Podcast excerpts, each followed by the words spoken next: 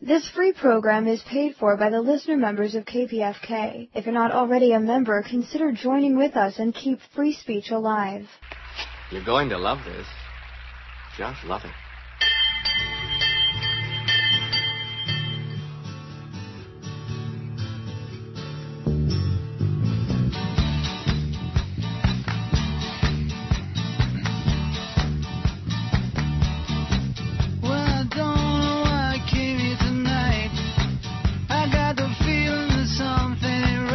That's why I came here I'm tonight. scared in case I fall off my chair. No, not And scared. I'm wondering how I'll get down the stairs. Clowns to the left of me, jokers to the right. Here I am, stuck in the middle with you. Boy, you can say that again. Stuck in the middle. Stuck in the middle with you. Stuck straight in the middle. Right in the middle. Right down the center. While the rest of the world goes crazy, you've got me, and this is your broadcast live on KPFK 90.7 FM in Los Angeles, 98.7 FM in Santa Barbara. 93.7 FM in San Diego, 99.5 FM in Ridgecrest and China Lake, and of course, coast to coast and around the globe on kpfk.org. I am Brad Friedman, your friendly citizen blogger, investigative journalist, troublemaker, muckraker, and all around swell fellow. Says me. uh, maybe you don't, but says me. Uh, we got a big show for you. We got uh, some breaking news here, a bunch of guests lined up. I'm going to be joined shortly by uh, Dr. Daniel A. Smith, p- political science professor down uh, from the University of Florida, as well as Ernest A. Canning, our senior legal advisor at bradblog.com. Uh, Jason Leap, well, I'll tell you about Jason in a second. He's going to join me. Also, Desi Doyen will join us with some green news. Let me do some breaking news and then I'll get you into our guests and wherever the hell we're going today. Yeah, it's a big show and, um, well, we're just hectic. So take it as it comes. Uh, a judge, uh, some of the breaking news just now, a judge has allowed a, an extension in the Mississippi case where the, where the where the small government conservatives down there are attempting to close down the only abortion clinic in the state. They're using a, a deceptive uh, trap law in order to uh, uh, put these restrictions on the doctors at this abortion clinic. It will be the first state to shut down abortions across the uh, out of the entire country since Roe v. Wade. Uh, if they are successful in uh, in doing this legislatively, it's being challenged in the court, and the judge in that case, who had put a temporary extension uh, on the law to keep the law from going into effect, um, has now extended that once again down in Mississippi. So. That's good news for people who care about, you know, rights and freedoms and uh, hate big government tyranny. Oh, wait a minute. It's the people who claim they hate big government tyranny who seem to be running the state of Mississippi. Oh, the tangled web they weave. Uh, also today, uh, Romney was booed. I don't know if we have this uh, audio. Uh, you guys let me know in the control room. Romney was booed twice today at the NAACP conference where he was speaking down in Texas. Once when he promised to kill the Affordable Care Act, otherwise known as Obamacare, and once when he said that he was the guy who could best improve the lives of African Americans. They booed him and they laughed at him. Do we have that clip there? If we don't, that's okay. Yeah, play one. Play one of those uh, booing clips there, real quickly. And so, and so to do that, I'm going to eliminate every non-essential, expensive program I can find. That includes Obamacare, and I'm going to work to reform and save.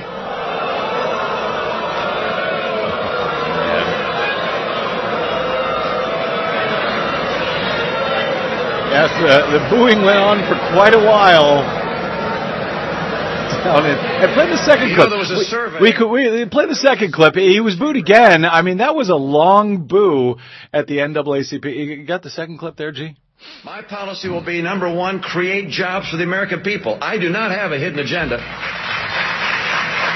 Oh, that's good. No hidden agenda. And, I submit to you this. If Yeah. you want a president who will make things better in the African American community, you are looking at him. you take a look. Oh, yeah. That's right. That's your guy. Uh, if you're an African American uh, voter out there, Mitt Romney uh, is your guy. Says him. Uh, the laughter in the room uh, may say otherwise. However. Uh, okay, so that's what happened today. Also, uh, Van Wanggaard. We've talked about him and uh, the contest that he was in against John Lehman the Democratic candidate John Lehman up there in the Wisconsin recalls in the state Senate recall in District 21. Uh, Van Wanggaard, the incumbent Republican, had been challenging the race against John Lehman, which we encouraged him to do because uh, the computers had reported he had lost by just under 800 votes, and indeed uh, that would change the control of the Senate if the Democrat was to uh, take over in that race. Uh, so uh, Van Wanggaard did end up asking for a, they call it a recount. I call it a count. Um, it's not even a count because they take the optical scan paper ballots and they run them through the same machines that may or may not have counted them accurately in the first place. Who knows if they counted them accurately again because instead of going to court to ask for a hand count of the paper ballots, Van Wanggaard was uh, happy just running them through the machine again, and uh, the totals were, uh, I think he gained about 20 votes on John Lehman.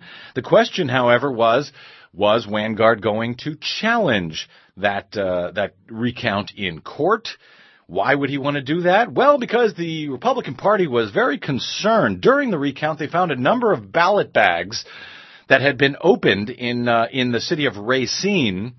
Uh, or that they claim had been opened, uh, which they thought was just outrageous. I'm not sure how many ballot bags there were. But it raises the question for those of you who have listened to the broadcast over the over the years here on KPFK and who uh, read bradblog.com, where the hell were those people last year during the U.S. Supreme, uh, not the U.S.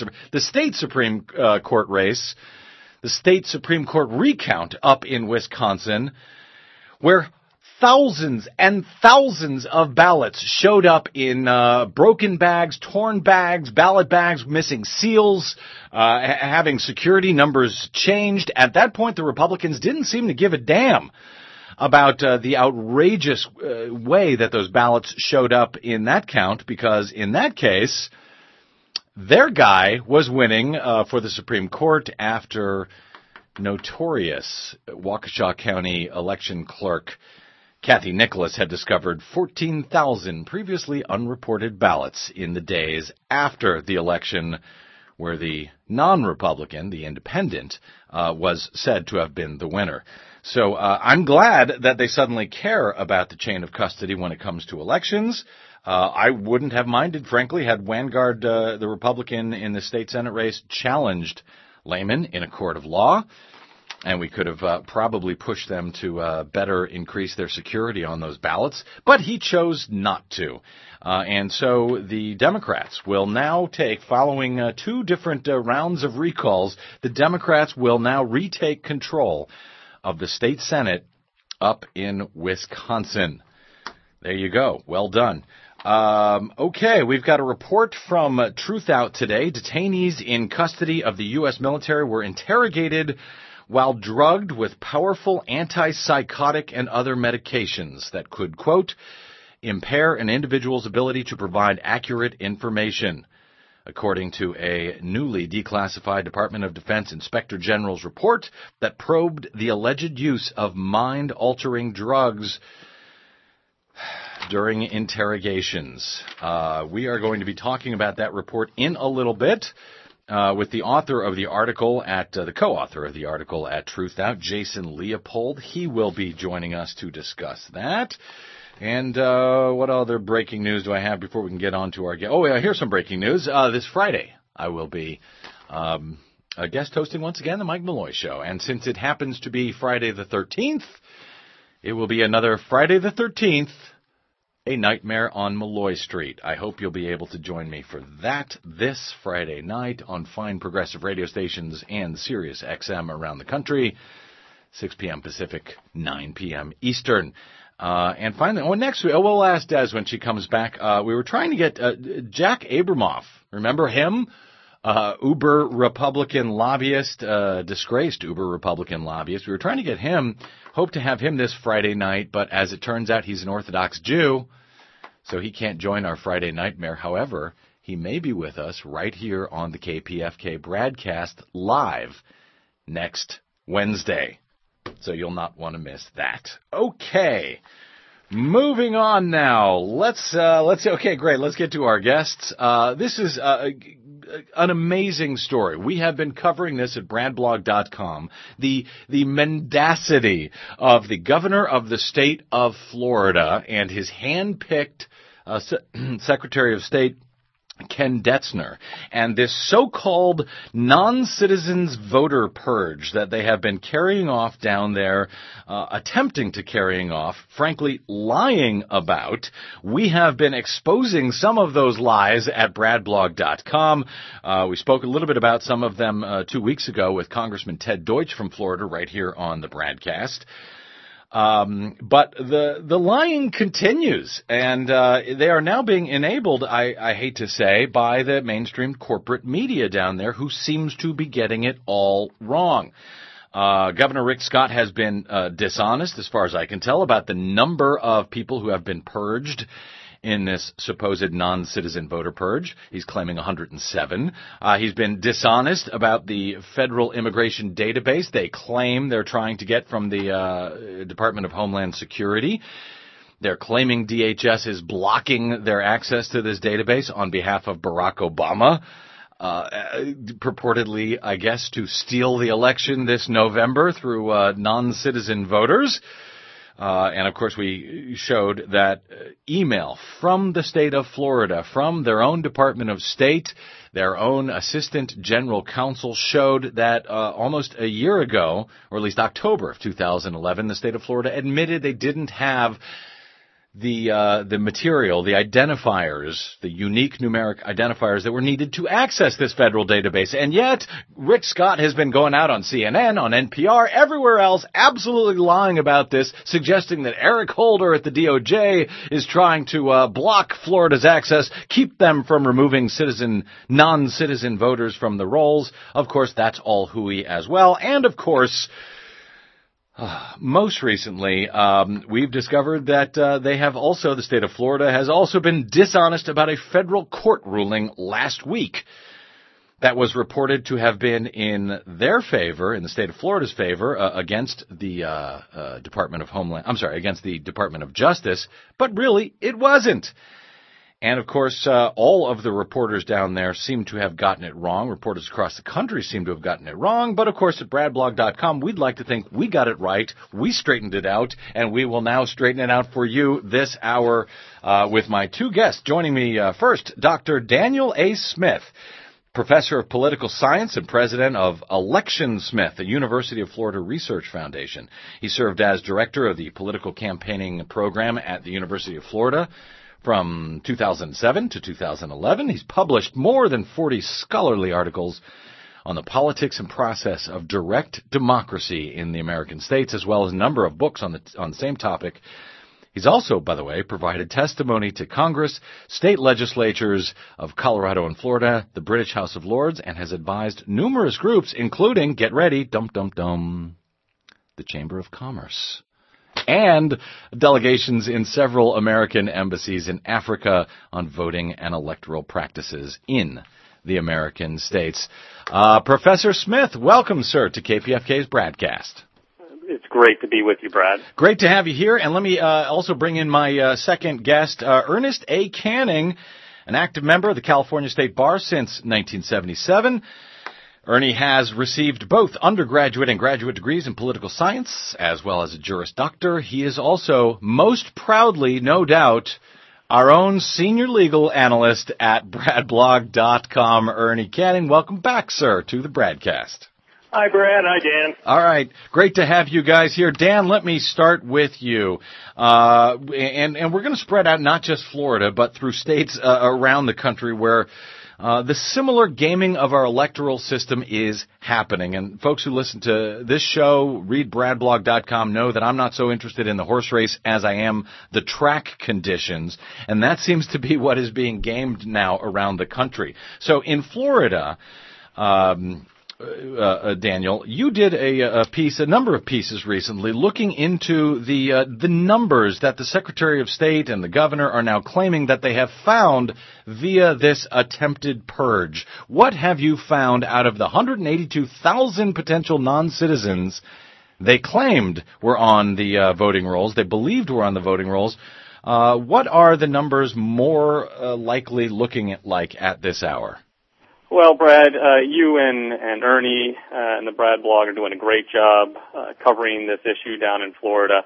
It's a mess. Uh, we have a governor who is hell bent on cleaning out the voter rolls of any potential uh, votes against him or against uh, the Republican nominee Mitt Romney come 2012. Certainly don't want a repeat of 2008, uh, which uh, tipped the scales towards Barack Obama. And so uh, the Secretary of State, who was handpicked by the governor, um, replaced another Republican uh, appointee who had questions about how far the Scott administration would go, uh, decided to do a systematic purge of the voter rolls. Um, back in early May, they identified uh, some 182,000 names of suspected, quote unquote, potential non-citizens on the voter rolls. We've got about 11.2 million people on the rolls right now, and they came up with this number. It got all kinds of press. Uh, Governor Scott was on Fox News and other outlets touting, you know, how much of a problem this was. All these illegals on the rolls going to be casting ballots,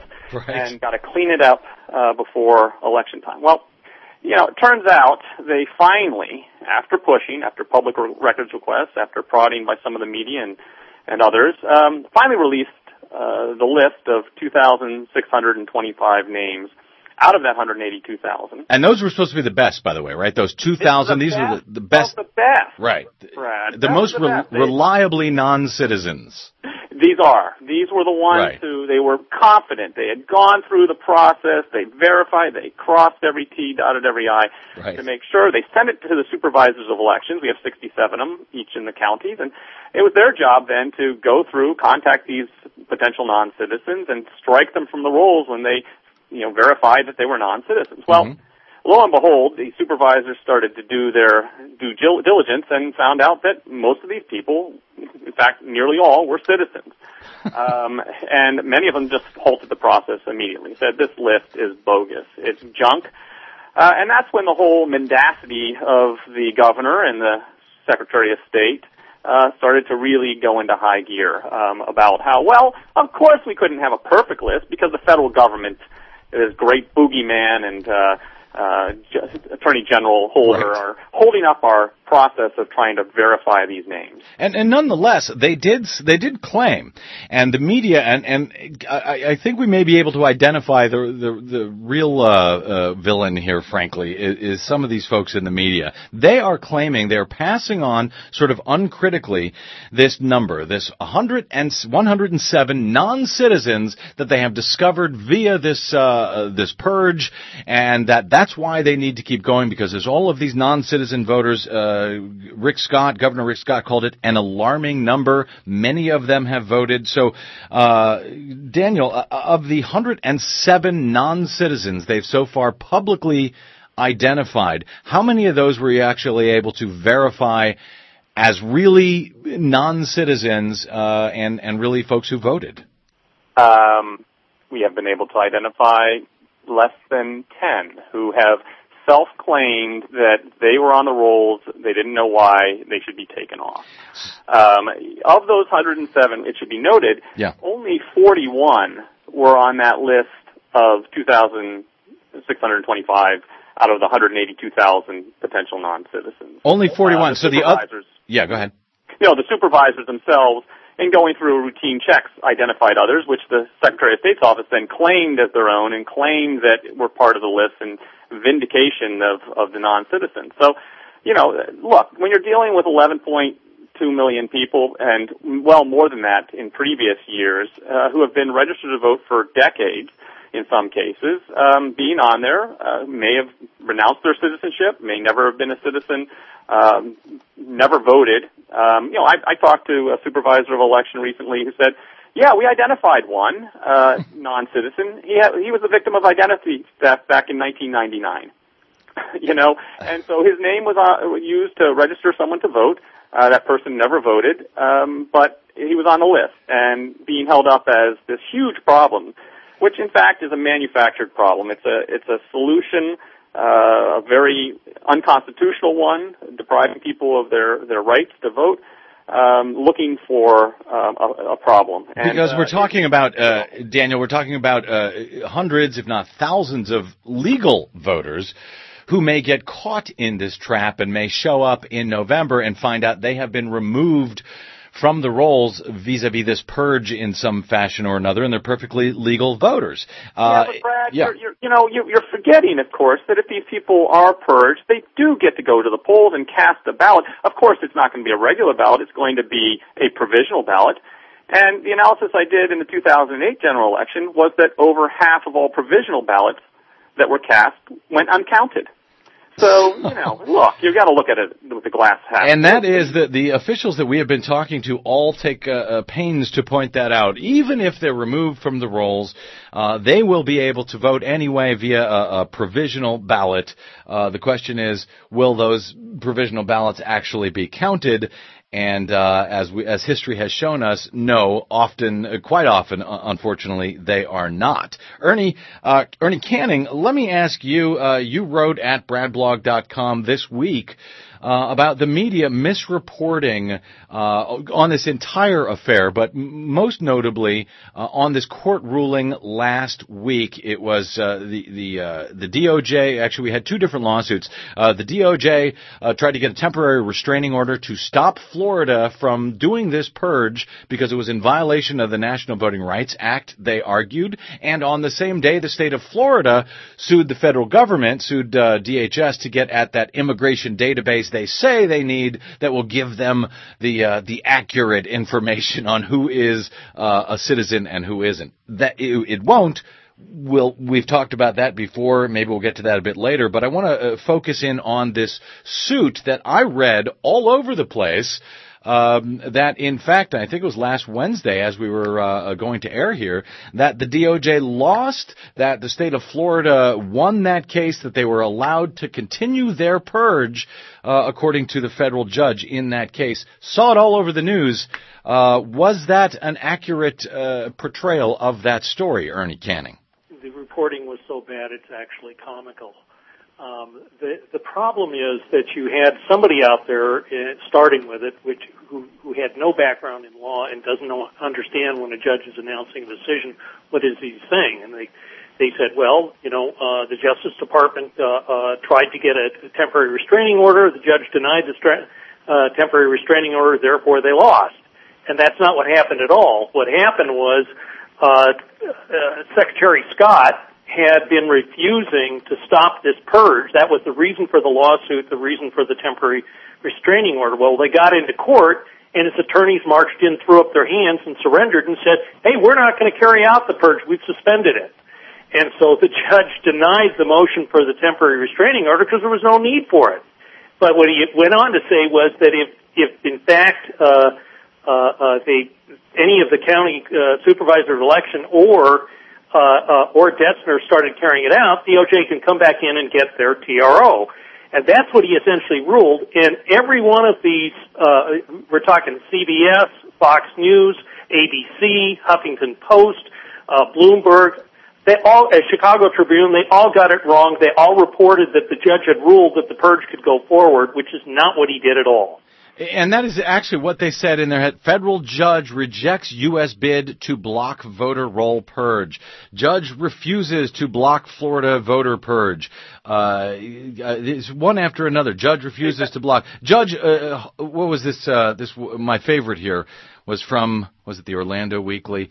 Uh, yes, the or- Orlando Weekly said federal judge okays Florida voter purge. Brad, you know, the New York Times, Yeah. Ernie did a great job of documenting it. The New York Times, uh, Lizette Alvarez said, in her headline, Judge sides with Florida on purging voter rolls. And it said, a, a, the first line, a federal judge on Wednesday rebuffed the Department of Justice's emergency request to stop Florida's attempt to remove people who are not American citizens from its voter registration rolls. Not, not, uh, no. 180 degrees Dan, you- what the ruling was. Dan Smith, you must be reading that incorrectly. Are you saying that the New York Times reported the exact opposite of the truth, the paper of record? It is the paper of record, and it just shows you how. Look, uh, part of the problem is we've got so many lawsuits flying back and forth, um, you know. But you would think, in light of the misreporting by CNN and Fox with SCOTUS's ruling on Obamacare, that uh, they would be a little more careful with their reporting. But you know, it, it's really appalling because what it does is it kind of falls right back into the Scott administration's ability to uh, spin this as stopping the fraud that's going on, that's rampant. And look, even these federal judges are rebuffing that evil uh, Attorney General Holder uh, and his and his uh, henchmen. Well, that's right. And this is one of the reasons why, I, you know, I cover this at Brad Blog, why I cover it here on KPFK, where obviously we're in Los Angeles. Most of our listeners are out here in California. But the fact of the matter is, other than how Florida, obviously, how they vote uh, clearly affects the rest of the nation on presidential races, but the ability for these top state officials to come out and blatantly lie, to have this material, uh, to have these lies essentially parroted by, uh, you know, the New York Times, CBS, uh, the, the top mainstream outlets, uh, and do as you say, uh, uh, Daniel Smith, uh, you know, give the impression that there are all of these non-citizens. That is what then allows for uh, what we're now seeing in Pennsylvania, where the Republicans up there have just passed a photo ID bill, and we just learned now that this could affect some 750,000 Pennsylvania, Pennsylvania voters who do not have state issued photo ID. Uh, and in fact, uh, a top state lawmaker, Republican lawmaker, said that you know he he was was very proud that they passed this law because it allowed them, he says, uh, to have Mitt Romney win the state uh, for the first time. I think we actually have that clip. Do we have that, uh, G uh, number three, if you don't mind? Oh, there we voter go. ID, which is going to allow Governor Romney to win the state of Pennsylvania. Done. We passed voter ID. It allow it will allow Governor Romney to win the state of Pennsylvania. That's the point of all of this. They're gaming the system. And in Minnesota, Ernie Canning, you wrote uh, another article recently uh, about the photo ID initiative that they're putting on the ballot up in Minnesota, and your concerns that uh, if it's allowed to stay on this ballot, it just may pass up there in Minnesota. Well, the interesting thing, Brad, is that a number of groups like the ACLU, and League of Women Voters, uh, um, uh, and uh, several others have done a marvelous job of going into court and exposing the deceptions. And uh, uh, in Missouri, for example, they, they, they came out with a real good decision. They've been able to block it so far through the legal system, but the problem is that ordinary citizens, because of this massive mainstream media failure, ordinary citizens have not caught on to the lie. And the interesting thing, if you go back into, um, I think it was last September, we covered uh, uh, uh, the the hearings that were conducted uh, in in the U.S. Senate Mhm. having to do with this issue, and there was one statistic that really struck me on this whole issue of uh, photo ID, which, as you know, can only the only type of voter fraud that can be prevented by a by a polling place photo ID restriction is uh, if somebody impersonates another citizen at the poll. That's the only type of fraud that could be prevented. And it was uh, law professor Justin Levitt was testifying at that hearing, and he said that out of 400 million votes cast nationwide since 2000, there have been only nine possible instances of voter in, impersonation. And the interesting thing is, and I said in that article, is that that number nine is well below the number of high-level Republicans, including Mitt Romney, who have personally committed uh, or, or, or may have personally committed uh, voter fraud by uh, voting in precincts where they don't resign. And in fact, the where they the first state to get this photo ID legislation uh, approved by the Supreme Court, which was Indiana, its uh, Republican Secretary of State uh, Charlie White last year was convicted of three counts of voter fraud based on the fact that he voted out of a residence he didn't reside. Which is exactly what Mitt Romney seems to have done, and exactly uh, the reason that I've argued at, Bradblog uh, that he is uh, most likely keeping his tax returns a secret because uh, I believe that they would uh, most likely show that he committed voter fraud himself in January in 2010 uh, in the Scott Brown Martha Coakley special U.S. Senate election up there when he didn't even own a house uh, Mitt Romney didn't until July of 2010. Uh, we got to uh, get to a break, uh, but I want to uh, before I leave you guys uh, go here. Uh, let me ask uh, Dan Smith, uh, looking at what's going on, looking at the, the lies that's being that are being perpetrated by some of these top officials down in Florida, by this systematic, not just the systematic uh, purge and restrictions on voter registration and so forth down in Florida, but across the country. Uh, Dan Smith, you cover elections, uh, you know, as close as anyone. Is this going to have an effect? Uh, or what effect do you see that all of this, uh, the, these assaults on voting rights will have in not only the presidential election, but all of the other races down ballot across the country this November? That's a really good point uh, that we often miss. Uh, look, these laws are all going to disproportionately affect minorities. Uh, they systematically have uh, fewer access to uh, legitimate now forms of voter identification. They're the ones who are more likely to be naturalized citizens and be targeted in these. Uh, in Florida, with our early voting that's been changed, with the, the souls to the polls last Sunday before election being eliminated by the Florida legislature last year, that's when disproportionate numbers of not only African Americans but Hispanics came out to the polls. All these changes are going to be affecting not only the tally for uh, the U.S. Uh, highest office, but also those down ballot races, and it's disproportionately falling on uh, minorities. And uh, Ernie Canning, uh, is the uh, are the media going to figure it out before the election, or is it going to be uh, more of this hand wringing and navel gazing after the election uh, this November?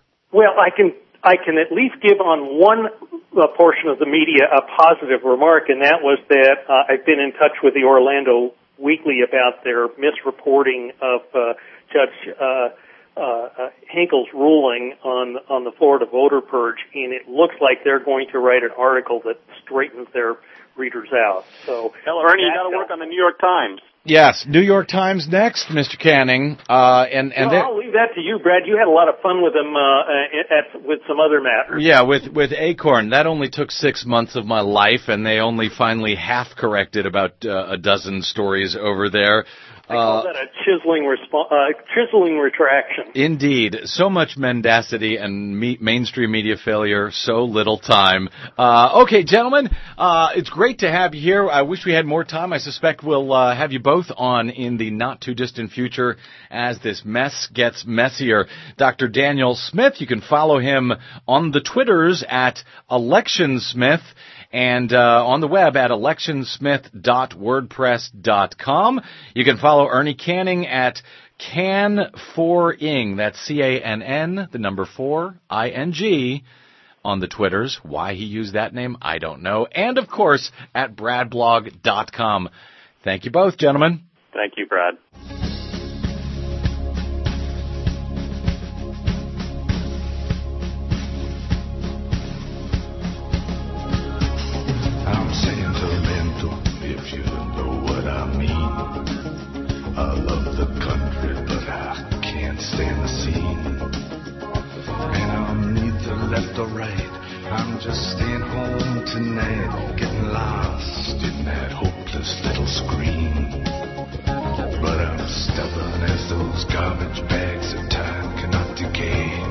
Junk, but I'm still holding up this little wild bouquet.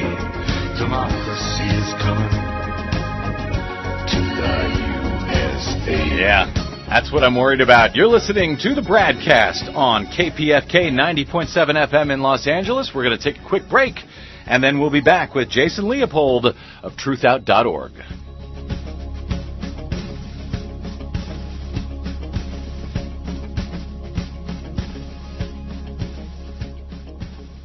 Downtown Film Festival, running July 6th through the 13th at various venues throughout LA, showcases films highlighting LA's unique cultural diversity through independent cinema.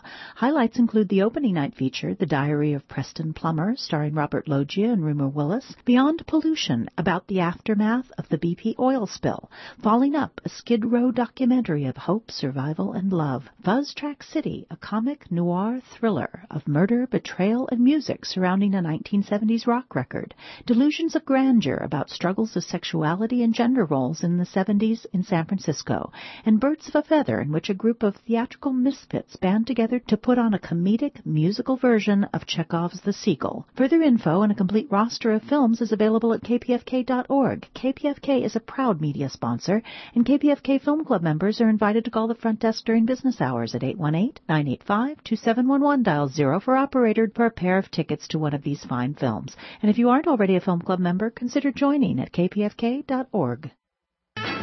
Don't talk about the weather. It's a military secret. Just keep your wits together. That's the safest way to keep it. These are critical times. Be careful of espionage.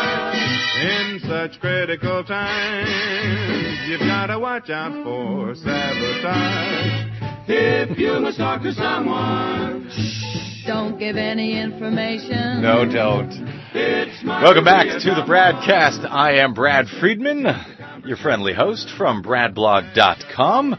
Uh, by the way, I forgot to give my Twitter handle if you'd like to uh, follow me and or send me some questions. Uh, well, about anything, but specifically got some questions for Jack Abramoff. I do believe he's going to be joining us on next week's BradCast Live. So you can follow me on the Twitters at the Brad Blog. That's the Brad Blog on the Twitters. Follow me. I'll make it worth your time. All right, uh, moving forward here, and we're going to be joined in a little bit by uh, Desi Doyen with a Green News report. But before we get there, uh, this just breaking today from uh, truthout.org. Uh, detainees in custody of the U.S. military were interrogated while drugged with powerful antipsychotic and other medications that, quote, could impair an individual's ability to provide accurate information. Well, wasn't that the point? Uh, this was from a, uh Department of Defense Inspector General's report that was just declassified, uh, discussing the alleged use of mind-altering drugs. In addition, detainees were subjected to chemical restraints, hydrated with intravenous fluids while they were being interrogated, and in what appears to be a form of psychological manipulation, the Inspector General's probe confirmed at least one detainee, convicted dirty bomb plotter Jose Padilla, was the subject of a deliberate ruse in which his interrogators led him to believe he was given an injection of truth serum. Truth Out obtained a copy of the report, the IG's report, Investigation of Allegations of the Use of Mind Altering Drugs to Facilitate Interrogations of Detainees, prepared by the Department of Defense Deputy Inspector General for Intelligence in September of 2009. We are only learning about it learning about it today thanks to a Freedom of Information Act request filed by truthout.org. Jason Leopold and Jeffrey Kaye from Truth Out write about this uh, this disturbing report today. And Jason Leopold, investigative journalist from Truth Out and author of the LA Times bestseller News Junkie, a memoir, joins me now to talk about it. Hey, Jason, welcome, sir, to KPFK. Hey, Brad. Great to be with you. All right, this was just breaking, so I wanted to get this in. We may have you on for more time uh, later in the week on Sure. Friday when I have more time on Malloy's show. But as it was just breaking today, I wanted to make sure to get this out. Uh, what do we learn in this Inspector General's report, and why has it taken? What are we now? Four years on, three years on uh, since it was published. Why has it taken so long to see the light of day? It's a great question. I mean, basically, I have to say that this sort of, you know, underscores that the Freedom of Information Act can be, when used properly, a very powerful tool. Now, we waited for two years for it, uh, and it's clear once you see the report how explosive some of these revelations are. Uh, so, you know, during the process uh, in in which we filed the, uh, or Jeff Kaye rather filed the original FOIA. I filed what was known as a mandatory declassification review. You know, they, it, it went through a number of top officials uh, for them to review in order to, you know, determine whether it could be released. What's very surprising is that it was released with minimal redactions. So, excuse me, it's uh, it's explosive, and you know what's really important to point out here is that as you read from the you know from the Mm-hmm. story, the D.C. Circuit, uh, yeah, Court of Appeals, has basically under that system, they have basically said that in all of the habeas corpus cases that comes be- uh, that, that comes before that court, right. uh, it is presumed that what the detainees have said is accurate, and it's and, and the burden falls upon them, upon the detainees, to prove that what they said uh, you know, to their interrogators Uh-huh. was not accurate. So the suggestion being that if they're under uh, powerful antipsychotic medication that has been force fed to them, right? This was not re- That's right. requested, right? That's right. And as the report makes clear, these powerful antipsychotic medications, particularly one that is identified in the report, which is Haldol, uh, it, it's known to uh, produce unreliable information. So here you have the government essentially saying that's what happens when you interrogate these people under, you know, uh, while they're under the influence of this medication. Then you have the court saying, hey, we're going to take the government's word for it whenever they, you know, uh, challenge, uh, you know, habeas cases. This just, you know, Brad, this report is just another piece of evidence, uh, you know, that we've seen in, in, you know, that underscores how uh, we've treated detainees and certainly how criminal some of this treatment has been. Uh, me- Uh, there's no other way to describe it. L- let me try to put this in, into some perspective, Jason. If I was in jail, let's say, uh, tried on, on a murder case, uh, take uh, terrorism and, and the uh, supposed war on terror out of it. If I'm in jail, uh, facing murder charges, and uh, and I go into a court hearing uh, on, on any you know anything that has to do with with that particular uh, that particular case, and then months later or even years later, it's discovered that my uh, my interrogators had been forcing uh, antipsychotic drugs on me, and this was not revealed to the judge at the time. What would happen with a case like that? You know, that's uh, it's a great question. In the U.S., you know, it, it's different. The rules are different, and it, it would uh, obviously cast doubt. Uh, you know, call into question the veracity, you know, of the statements you've made. I, I, We've seen that time and again, that being challenged. The difference here, Brad, is that the attorneys, okay, did not have access to detainees' medical records. So when they're making assertions uh, that that the detainees have been drugged, they're basing that off of what the detainees have told them. In the U.S., your lawyer would actually find out that in fact you were drugged and could present that evidence. So the habeas corpus attorneys don't have that uh, luxury. Well, and see, that's what that's what occurs to me. I mean, if that was discovered in a court of law, and that that information was withheld from, uh, you know, from from defense attorneys, from from prosecutors, from the judge, from the jury, it seems to me that that would be grounds, frankly, to just dismiss the case entirely. And yet, Sure. You, you talked about a jury, though. I mean, that, that- again, that's another difference.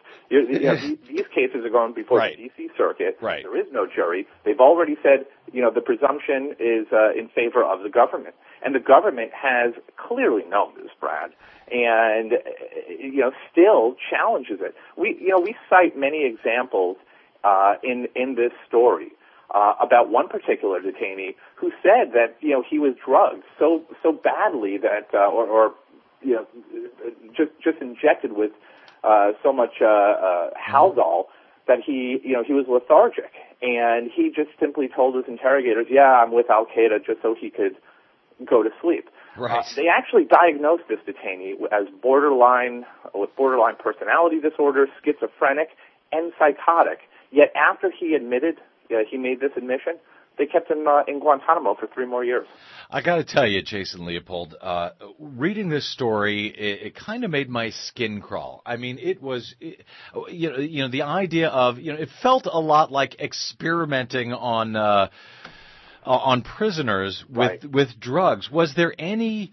Uh, you know that we would expect from uh, the Nazis uh, back in in the Yeah. 30s or something. Was there any reference to this type of interrogation technique, as they like to call it, uh, in, in any of the legal documents we know of so far from the Bush administration, from John Yoo, that approved the use of uh, drugs uh, as part of uh, enha- enhanced interrogation, as they like to call it? Great question.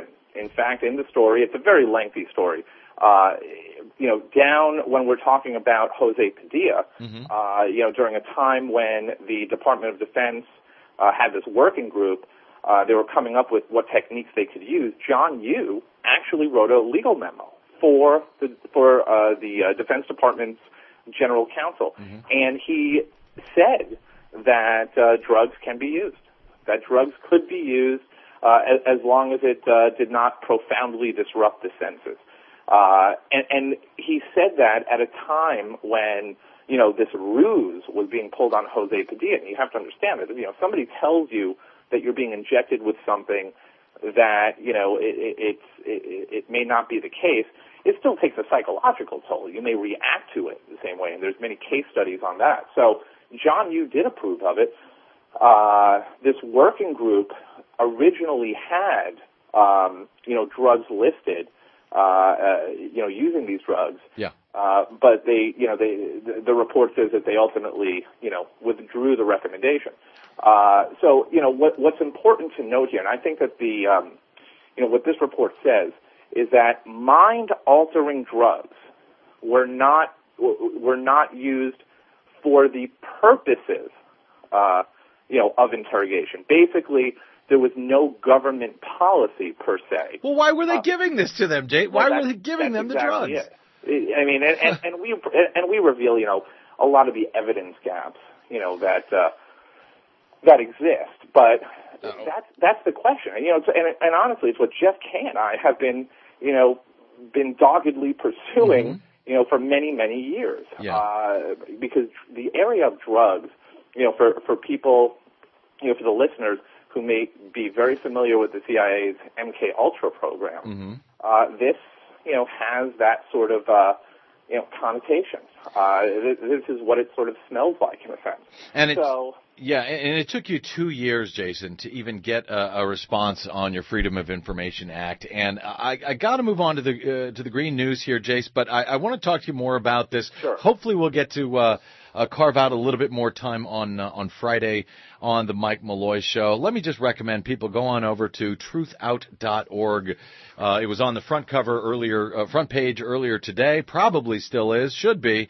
Yeah. Uh, get an idea what the hell the government is doing in what the hell the U.S. government is doing in your name.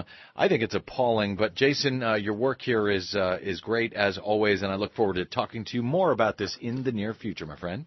Thanks very much, Brad. Be well. Thank you, Jason. Oh, brother.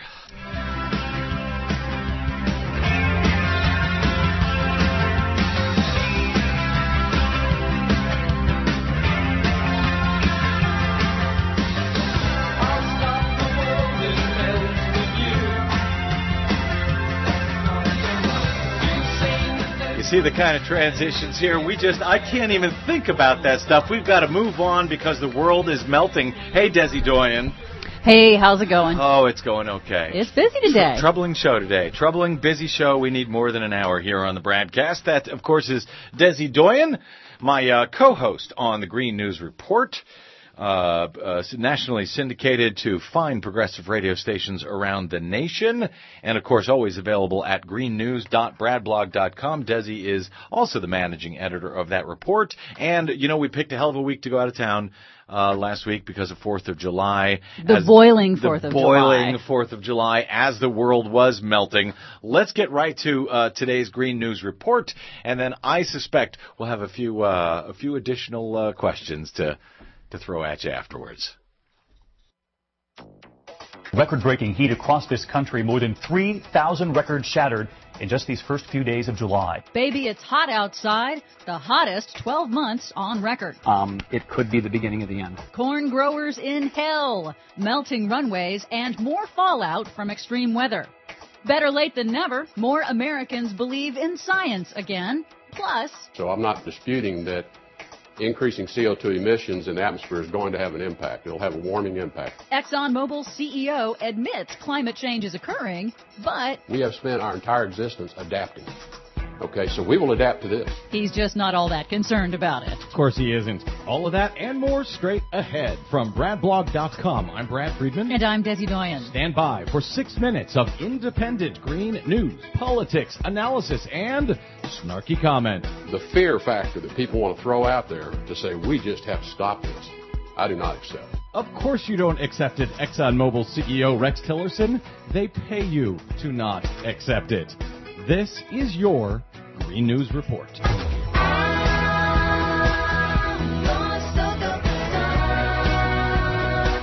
Okay, Desi Doyen. Well, it looks like we picked a fine week to take the week off uh, for Fourth of July last week, as uh, we had horrendous wildfires, oppressive heat waves, devastating droughts, flooding from giant deluges, and a powerful freak windstorm called a Derecho, all in one week. Yeah, but luckily there's no climate change or global warming influencing anything. At so least, yeah, at least it's not as far as old man George Will is concerned, as he said on ABC this week. How do we explain the heat? One word, summer. I grew up in central Illinois in a house without air conditioning. What is so unusual about this? We're having some hot weather. Get over it. We're having some hot weather, Des. Get over it. That's so funny, especially for the people who have died in this heat wave. 46, most of them elderly. It's official. We have just experienced the hottest 12 month stretch on record in the U.S. and January to April 2012 is now officially the hottest January through April on record in the U.S. If this trend continues, 2012 is shaping up to be the hottest year on record globally. That's according to the National Climatic Data Center on Monday. They say that the odds of this 12 month stretch randomly occurring in any given month is 1 in 1.6 million. The heat has buckled highways, warped railroad tracks, and even a plane at DC's Reagan National Airport got stuck, sinking into the runway when the asphalt softened like butter. this heat wave shattered many all-time high temperature records throughout the U.S. Not just, hey, this is a new record for July, but hey, these are all-time highest temperatures ever recorded for these towns, ranging from Minnesota to Georgia, even breaking records that were set during the extended record drought of the Dust Bowl in the 1930s. Or as old man George Will would say, One word, summer. We're having some hot weather. Get over it. Yeah, and corn growers think that's just really funny. Corn growers in hell was the headline from Bloomberg News. If the heat and dry weather continue, it can't pull enough moisture out of the ground, and all these kernels will just die. Unless we get some water soon, what's going to happen? Oh, we could lose easily 40%. It was supposed to be a record corn crop this year, but Iowa farmers, as you just heard, now predict up to 40% of the U.S. corn crop could be lost nationwide due to the heat and drought. Parts of Iowa haven't seen significant rain since April. That's going to result in higher food prices for anything that uses corn, like cattle feed or the high fructose corn syrup that exists in most processed foods. It's having an effect on public opinion polls, too, which are finally showing ever higher numbers of Americans now agree with the scientific consensus on climate change, as more and more of them are directly affected by extreme weather events. That's despite the fact that most media outlets have ignored the relationship between global warming and extreme weather. Only 3% of broadcast reports mentioned it, according to a new study by MediaMatters.org. One of the few to mention it PBS NewsHour, who even talked to an actual climate scientist, Kevin Trenberth of the National Center for Atmospheric Research. Breaking records is not an indication of climate change, but breaking records at a rate of 10 to 1 versus the cold records, that's a clear indication of climate change. But humans will simply adapt to all of this unpleasant climate change, says the CEO of ExxonMobil, Rex Tillerson. In a recent appearance at the Council on Foreign Relations, Tillerson acknowledged the scientific evidence of global warming, that greenhouse gas emissions from burning ExxonMobil's oil is causing the planet to warm, but he says it's simply a, quote, engineering problem. So I'm not disputing that increasing CO2 emissions in the atmosphere is going to have an impact. It'll have a warming impact. We believe those consequences are manageable. As a species, we have spent our entire existence adapting. changes to weather patterns that move crop production areas around, we'll adapt to that. It's an engineering problem, and it has engineering solutions. And so I don't, uh, the fear factor that people want to throw out there to say we just have to stop this, I do not accept. Got it. So he admits it's a huge problem, just doesn't think we ought to do anything about it other than some sort of magic engineering. Yeah, so we can just keep on buying all his oil. Well, he earned his $50 million today, or whatever the hell it is they pay him. For more on that story and the ones we couldn't get to today, please check out our website at greennews.bradblog.com. Remember, you can always download our reports at iTunes. You can listen to us on your mobile device via Stitcher Radio, and you can follow us 24-7 on the Twitters at Green News Report. From bradblog.com, I'm Brad Friedman. And I'm Desi Doyen. And this has been your Green News Report. One word, summer. Summertime, summertime, some, some, summertime, summertime, summertime, some, some, summertime, summertime, summertime, some, some, summertime, summertime, summertime. It's just hot, Des. That's it's all just it is. summer. That it's whole thing. it's summer.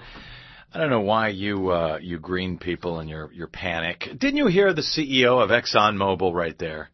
He told you that everything's is fine. It's just fine. The magical engineering fairy will drop down and bestow wonderful technology upon us that will solve all of our problems. You- Meanwhile, we can keep burning all the oil that's, that they happen to have billions of dollars in reserves that they really want to sell before they are forced to stop. and if you have to move all the corn crops up to the Arctic, Push, uh, you You know, hey, that. if you're a farmer in Iowa, sorry, your wetland might be worthless, but we'll just, you know, move someplace else and we'll just leave you there with in all land. seriousness, though, that was a pretty extraordinary um, uh, Admission? admission from uh, Rex Tillerson. Well, it's something that Exxon has, ExxonMobil has said officially for several years now. They have officially acknowledged the basic, undeniable physics of carbon dioxide, the greenhouse effect in the atmosphere with sun. well, they haven't told the. Republican Party, have they? Well, not that the Republican Party would listen, of course, but yes, that is something that uh, is a departure from the CEO in 2005, Lee Raymond. Mm-hmm. Uh, he actually was was very vociferous about saying that there was no global warming and that uh, the whole physics was just not true and that there wasn't going to be a problem. But Rex Tillerson has created that shift in Exxon's official public statements, but Exxon is still funding uh, uh, climate change denier front groups. It's happening. We're just not going to do anything about it, and we're going to lobby all of our uh, public officials to have them also claim it's not happening. Right. Unbelievable. Uh, Desi Doyen, nice job. Thank you very much. That's our producer, Desi Doyen. Uh, my thanks, as always, to our super duper associate producer, Margot Paez. To G, our soundboard operator. And uh, please do stay tuned. Oh, and all to, to all my guests today uh, Daniel Smith, Ernie Canning, and Jason Leopold. Stay tuned for Jon Wiener and the 4 o'clock report. Obama's Afghan war. What war? Uh, we'll be in for Mike Malloy this Friday night, uh, live 6 p.m. to 9 p.m. Pacific time. Hope you'll join us for that. And we'll be back next Wednesday with another BradCast and uh, I think our guest, Jack Abramoff. Follow me on the Twitters at the Bradblog, and we'll see you at bradblog.com. Good night, America.